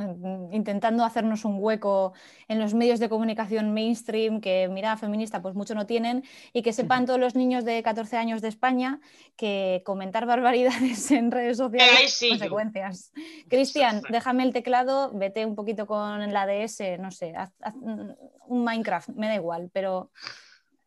Pero algo que no sea amenaza. Paula, muchísimas gracias por haber venido a Tres Cañas. De verdad, ojalá informemos más sobre este tipo de gestos que en el fútbol. ¿Qué te voy a decir? Yo jamás había hablado tanto de fútbol en mi vida. Yo tampoco. O sea, así que nos ha encantado. Espero que hayas estado a gusto y bueno, a seguir. Sí, un placer, de verdad. No vamos a decir que deseamos que se muera otro violador ni nada de eso para volverte a ver, pero bueno, es verdad. Vale, pues muy bien, pues muchas gracias, Pau. Pues muchas gracias. Encantada. Muchas gracias a vosotras. Calienta, Reina, porque... Espera, que quito las cosas. Que tengo bragas, tengo... tengo gambas, tengo chupitos. Tengo aquí esto. Vale, venga, vamos, hijas de puta.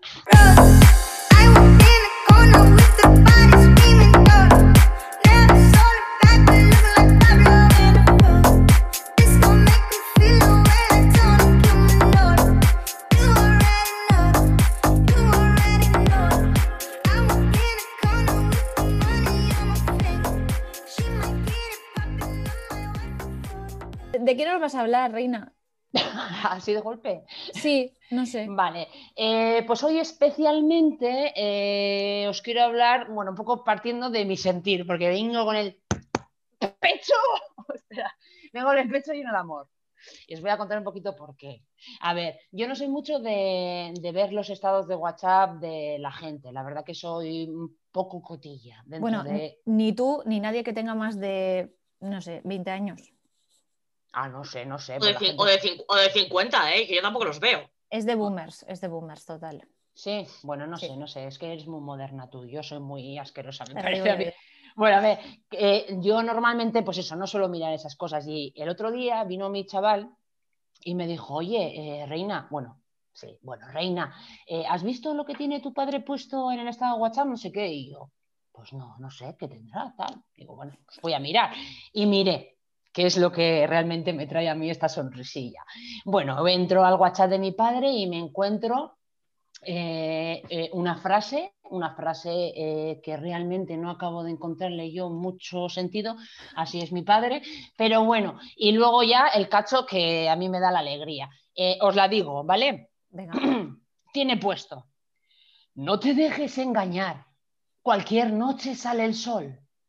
Ah, vale, bien. ¿Qué dices? Poético, bonito, joder. Bueno, vale, sí, tenía el día sensible. Porque acaba la frase diciendo, pero para Sol, mi hija. No. Yo cuando veo eso, Jesús, digo, me cago en la puta, todo lo que me quiere mi padre y yo no lo sé, ¿sabes? Y yo aquí... No, te quería desheredar y no sabía cómo hacerlo. Te hizo la cama primero, tía. No lo sé, tío. Yo le bloqueo, te lo juro. Cuando vi, pero para Sol, mi hija, dije, ¿cuánta razón tiene? Pero aún así, yo qué sé, es un poco atrevido, aquí ponerlo tal. Bueno, pues... Hombre, te deja las expectativas altísimas como persona. Luego te conocen y es como, ¿pero qué dices?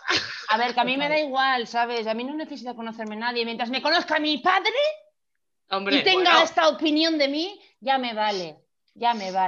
Bueno, a lo que iba. Y es que encima a lo mejor me he dado cuenta que esto lleva escrito, o sea, lleva puesto en el estado del WhatsApp, atentas, desde el 2018. Eres una hija de mierda. ¿Pero qué? ¿Pero por qué te pasa? ¿Pero por qué me atacas desde el 2018? O sea, ahí... Dos años puesto y te das cuenta ahora, y encima no por ti, sino por tu chaval. Yo creo que tu padre lleva llorando desde 2018. No le has dicho nada. Ya, no, luego cuando estuve con él le dije, oye, ahí te he visto esto, yo también te quiero, ¿sabes? He cerrado, pero cuando vi desde el 2018, pero para Sol, mi hija, dije, pero ¿qué es esto? Por favor, cuánto amor. Yo, me ha subido todo el palo, vamos. Como lo acabo de hacer hace poquito, pues bueno, vengo un poco con la cosa. Y digo, tengo que compartirlo, porque esto no creo que le pase a todo el mundo ni a todas las hijas, ¿sabes? Pues, mi padre no me quiere, o sea que tampoco... Mi padre no me escribe directamente, me manda memes y ya está, es como, papá, ¿por qué? Prefiero que no me quiera. No, pues la verdad que yo tengo... Bueno, todo el mundo dice lo mismo, ¿no? Pero yo realmente pienso que yo tengo unos padres buenísimos. Un poco personajes que de ahí que muchas veces os preguntéis, pero tú, Reina, vamos a ver, pero ¿de dónde has salido? Tal. Pues esto, yo realmente soy una mezcla, una fusión entre dos personajes bastante de nivel alto, bastante consistentes, y bueno, de ahí nací yo, ¿vale? Para que sepáis. Para poneros un poco... ¿Qué pasó ahí? A ver, mi padre, bueno, tiene muchos capítulos, que ahora no voy a entrar en detalles, pero por ejemplo, algo así rápido, por ejemplo, de mi madre. Una vez, vamos a ver, ¿conocéis estos? Para la gente que no esté muy puesta en el asunto, estos cursos que se suelen hacer en plan cursos gratuitos del ayuntamiento, que te puedes apuntar y no tenéis ni idea, ¿no? Bueno. Pero, sí, pero ¿de qué? ¿Sabes? Vale. Pues bueno, mi madre tuvo la fantástica idea de apuntarse a un curso de, atentas, memoria. ¿Cómo? Un curso de memoria. ¿El curso de memoria? ¿Memoria histórica o...? No. Yo le dije a mi madre, porque mi madre me dijo, ay, hija, pues me he apuntado a un curso de memoria. O sea, como si tuvieras pérdidas de orina, ¿no? Un poco lo mismo. Escucha. Y le dije, ¿pero curso de memoria de qué? ¿Y qué hacéis ahí? Pues se supone, o sea, el curso de memoria es los miércoles, solamente los miércoles, eran los miércoles el curso de memoria y hacían ejercicios, pues sin más, pues para activar un poco la mente, ejercicios de memorizar, de... Pues nada, pues eso, todos estos ejercicios dinámicos que se hacen un poco, pues para activar un poco lo que es el cerebro, vamos. Boomers, en fin.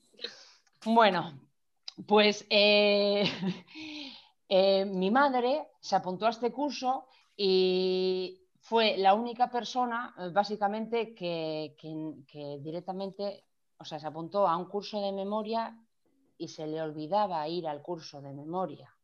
No. Vamos a ver. O sea, de repente... Vamos a ver. No tiene ningún punto. O sea, tiene sentido, pero no lo comprendo. ¿Sabes? Es como una alarma en el móvil o algo. Que de repente oigo a mi madre por el pasillo. ¡Ay! Si hoy es miércoles. Y dije, ¿qué pasa los miércoles? Me dice, hija, pues el curso de memoria. Y digo yo, claro, vamos a ver. Ese punto. Claro, exactamente. Yo luego ya dándole un par de vueltas a esto, digo, ¿hasta qué punto es culpa de mi madre que se le olvide ir al curso de memoria?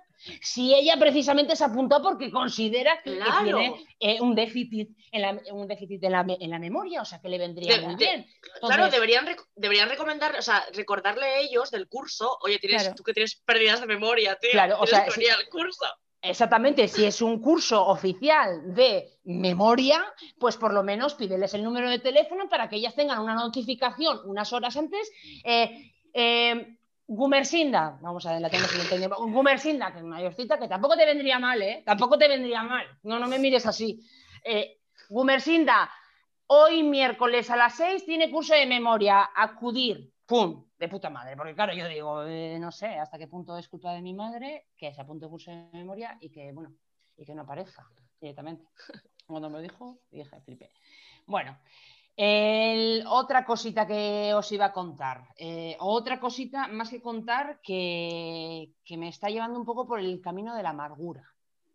Cuéntanos. Ya vamos a cambiar, incluso le pondría una música de fondo, un poco de tensión. O sea, más que tener un padre que escribe estados sobre ti y una madre que no sabe quién eres porque no recuerda nada, ¿no? Sí, más o menos. Sí, pero bueno, este tema, bueno, sí que es verdad. Yo voy a pasar, por ejemplo, la Nochevieja con mis padres. Maravillosos, pero voy a ir. Pero sí que es verdad que estoy un poco, que no sé por dónde pega el aire. Porque, vamos a ver. Pero eso es de siempre, tía, ¿eh? Eso ha sido siempre. Y así, pues mira ahora cómo me lo están poniendo con el tema de las restricciones, que si cambio, que si no sé qué, que si hasta ahora, que si ahora no es hasta ahora y se cambia la otra. Bueno, pues me está volviendo. Deja Urcutrón en paz, que mi niño lo hace todo muy bien. Bueno. Entonces, un poco para comentaros la incógnita, o bueno, pediros un poco de ayuda, ¿no? Para saber un poco cómo voy a hacerlo. He traído una pizarra que compré en los chinos esta mañana, no, ¿vale? Jordi Cruz de Art Attack. Perdona, di el bazar, ¿vale? Di el bazar, que queda mucho mejor. Exacto, el bazar. ¿Lo escribes? El bazar. Se borra, ¿vale? O sea, es, bueno, wow, magia, wow. Nuevísimo, nuevísimo. Lo que tienen las pizarras, ¿sabes? Que se pueden borrar, en fin, continúa. Sí, que no son de un solo uso, muy bien, eso es, exactamente. Vamos a ver. Increíble este programa, Tres Cañas, ¿eh? Está siendo totalmente, vamos, es el mejor programa del mundo. Primer y único programa. A ver, la puta pizarra, ¿vale? Vamos a ver, mi incógnita, ¿vale?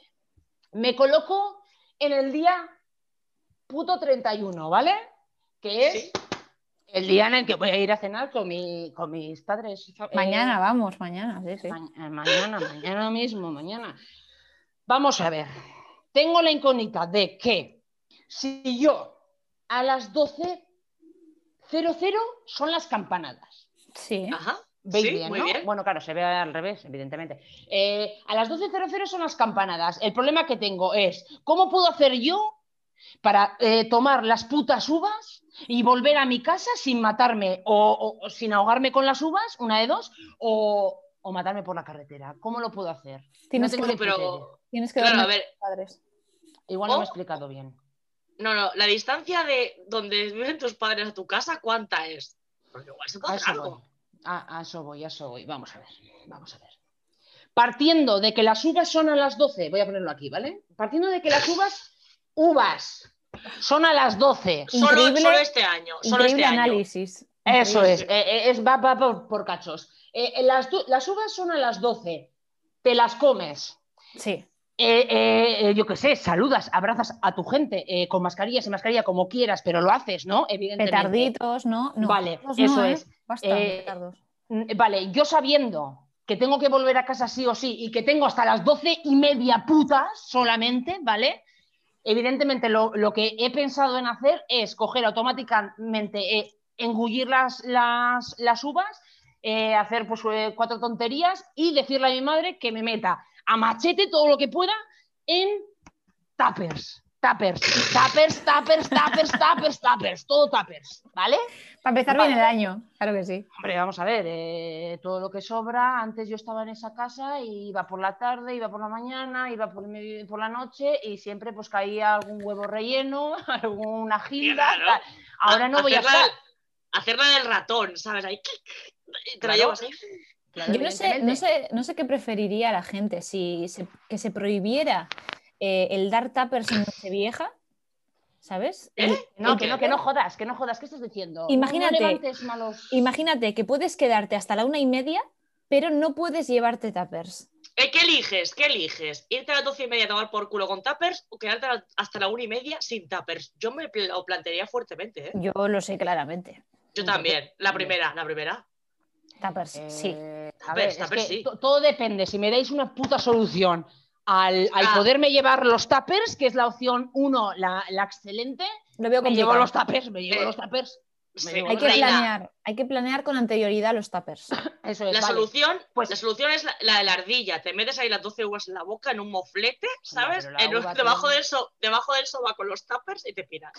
Eso es lo que tenía pensado. Digo, bueno, pues partiendo de que ya no voy a estar en esa casa, que no va a haber ataques espontáneos en la nevera y tal, toda esa comida evidentemente tiene que ir a algún lado, no se puede tirar. Entonces, los tuppers son importantes. Entonces, en vez de a las 12... no puedo salir a las 12:01 o 12:02 de casa, ¿vale? No. Tengo que salir. He calculado una media de 15 minutos, más o menos, entre saludos y tuppers. ¿Pero cuánto tienes hasta tu casa? ¿Cuánto tienes hasta tu casa? Sí, voy. 12:15 con los tuppers. El recorrido. Tenemos la hora límite. Hago como que escribo, ¿vale? Hora límite. Es una científica. 12, es importantísima la pizarra. 30. Ajá. Vale. 12:30, hora límite. Como a mí me pille en este recorrido, independientemente Z de los kilómetros que haya. Si a mí me pilla a las 2:30. Si a mí me pilla a las 2:30 aquí, adiós. Estoy jodida. 700 estoy jodida. Pavos. Necesito ahí un plan B. ¿Qué hago? ¿Voy para atrás o vuelvo para adelante? O sea, tengo una solución. Tengo una solución. Vas a perder un poco, pero también ganas. Soborna a quien sea con un tupper de tu madre. Ya está, tío. Mira bueno, qué mejillones tengo más bueno. Bueno, mejillones igual justo, igual es lo menos apropiado, ¿no? Es que no sé si habéis... No sé si habéis oído, pero Urgutrón ya ha dicho que a las 12:31 saca toda la archaña. Por eso. Con rifles por la calle. Tengo las bragas cagadas. Cuidado. Tengo las bragas cagadas. A ver. Te toca salir de casa con el moflete lleno de uvas, tía. Sí, me da que sí. Vale, entonces ahora voy a la información que os faltaba y que Z estaba ahí que no podía más. Estoy que no puedo. 12:15. Vale, vamos a ver. Sujeto 1, que soy yo, la del pecho lleno de amor hoy. Si el sujeto 1... ¿Qué le pasa? Es que estoy muy estresada con este tema. Si el sujeto 1 con los tuppers se monta en el coche, ¿vale? A las putas 12:15 y con un asco en la boca del estómago muy grande y tiene un tiempo, una hora límite de 12:30, ¿vale? Para hacer un recorrido de 30 kilómetros. ¡30 kilómetros! Esto parece mi clase de matemáticas de Gastola. Sí. Los cuadernillos rubio. 15 minutos, vale. Entonces a lo que vamos son... El sujeto 1 con los tuppers sale a las 12:15, tiene hasta las 12:30 del límite, tiene una distancia que recorrer de 30 kilómetros, siempre respetando la velocidad, que son pues, unos 80 kilómetros por hora más o menos, en un coche híbrido, que también es importante colaborar con el medio ambiente. Entonces, ¡Por supuesto! Aquí todo hay que decirlo. Vamos a ver, entonces, 12:15. 15 minutos para 30 kilómetros a 80 kilómetros por hora, llegando a las 12:30 o antes, si puede ser. ¿A qué hora coja Alfredo el tren? ¿Qué bueno, pasa? Alfredo no, o sea, ¿cómo cojones? No se puede, que no se puede. Hago yo esto. Que se encuentran en Cuenca al final. Sí. Eso es. Es imposible. Igual, lo único que necesito saber es tener un plan B. Si me pilla ahí 20... O sea, si me pilla ya pasada las 12:30 y me pilla en mitad de camino, ¿qué hago? Tienes que quedarte ahí. Te quedas ahí. O te quedas ahí o te tomas las uvas en el coche. Es así, mientras que estás ahí en el coche. No, las uvas ya me las he tomado. Como mucho me como los tuppers, como mucho. Paso la noche, me como los tuppers y al día siguiente tengo libre recorrido, ¿no? De lo malo. Al día siguiente tengo libre recorrido, ¿no?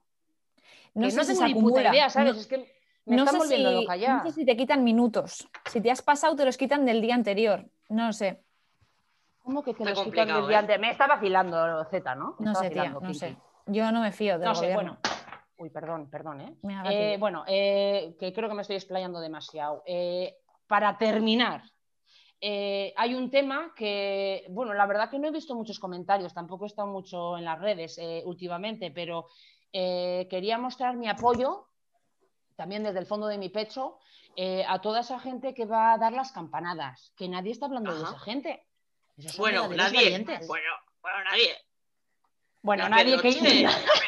Nadie que yo me haya enterado, porque claro, yo estaba con la paranoia de la pizarra y la vida sigue, ¿sabes, Joana? Ah, vale.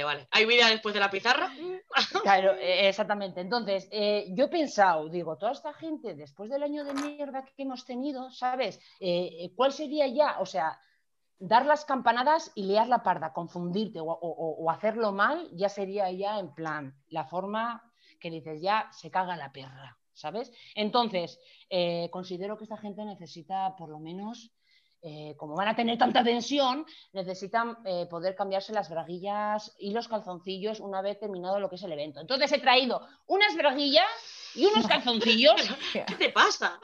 O sea, si este programa no ya tenía suficiente. ¡Qué gratuito! Bueno, bragas y calzoncillos, me cago en la puta, que se puedan cambiar las bragas, joder, que se puedan cambiar los calzoncillos después de hacer su puto evento y que salga todo bien, obviamente, ¿sabes? Pero aún así la tensión siempre moja un poco. Reina, tienes muchísimos problemas, la verdad, para estar acabando el año. Muchísimas preocupaciones. Y los que no te cuento. Ya te digo.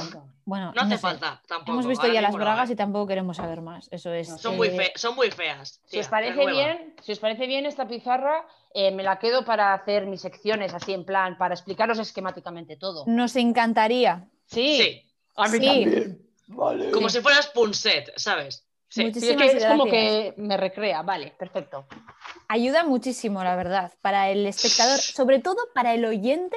Uh-huh. En Spotify. Para el oyente está, ahora mismo la persona que está escuchando en Spotify le viene de puta madre la pizarrita. La pizarra de los cojones. Qué bien lo entiendo, gracias, Reina. Mira, qué maravilla, no podemos acabar el programa de otra manera. El primer programa de Tres Cañas. Hemos tenido COVID, hemos tenido eutanasia, hemos tenido aborto, hemos tenido... acosadores. Hemos tenido a Álvaro Reyes, como no. Enfermos mentales. Para que luego se quejen, quiero decir, para ser un primer programa no está mal.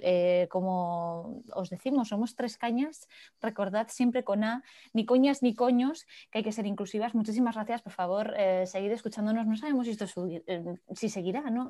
Igual el año que viene, no sé, igual me he metido a futbolista, ¿sabes lo que te digo? Oye, te digo una cosa, con que nos escuche nuestra madre a cada una, ya yo me doy por satisfecha. Venga. Pues yo estoy jodida, porque a mi madre, ya ves tú, se le va a ir la pinza, le voy a decir... A tu padre, que te quiere más. Mi padre lo oye seguro. El padre lo escucha por las tres, por los padres de las tres, la verdad. Bueno, muchísimas gracias, chicas, hasta la próxima. Muy bien. Adiós, gracias por escucharnos.